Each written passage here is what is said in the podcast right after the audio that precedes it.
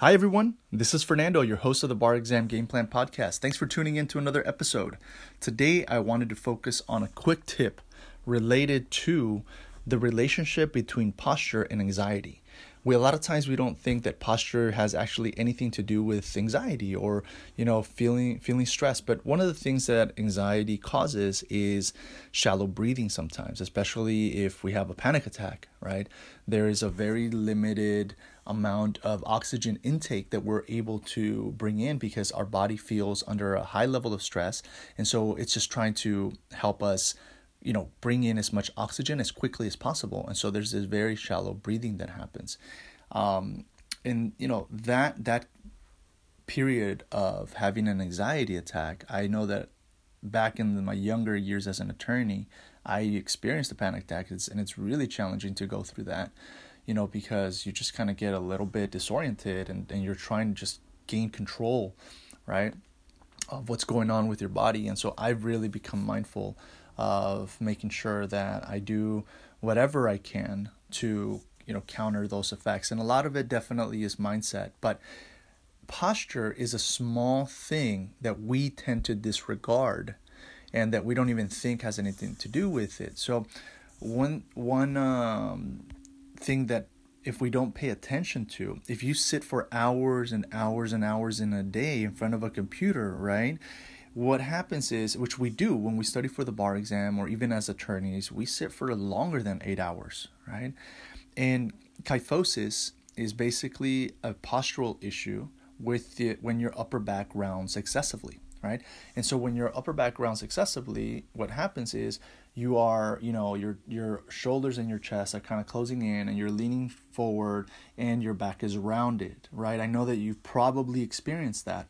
And so what ends up happening as a result of that, you end up collapsing your lungs as well. And when you you collapse your lungs, you're not breathing as fully as you can.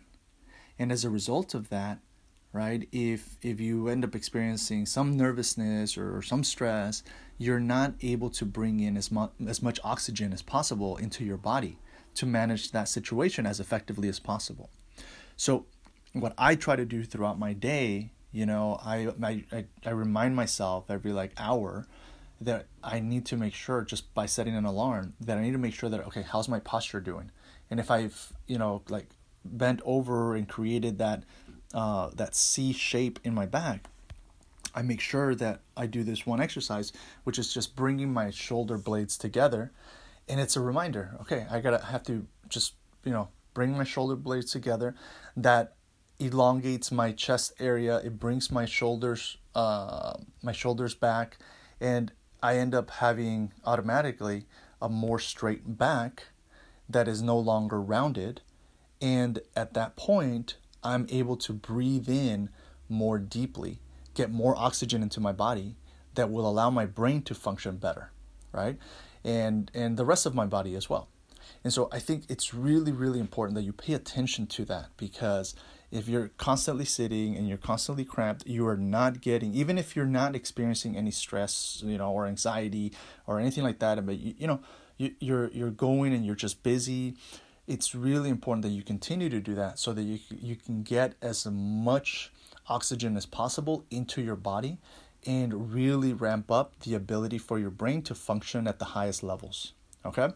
So I just wanted to give you that quick tip in relation to that so that your breathing is not shallow, uh, unnecessarily so, and that you, you know, bring your shoulder blades together to counter that so that your back can be up straight.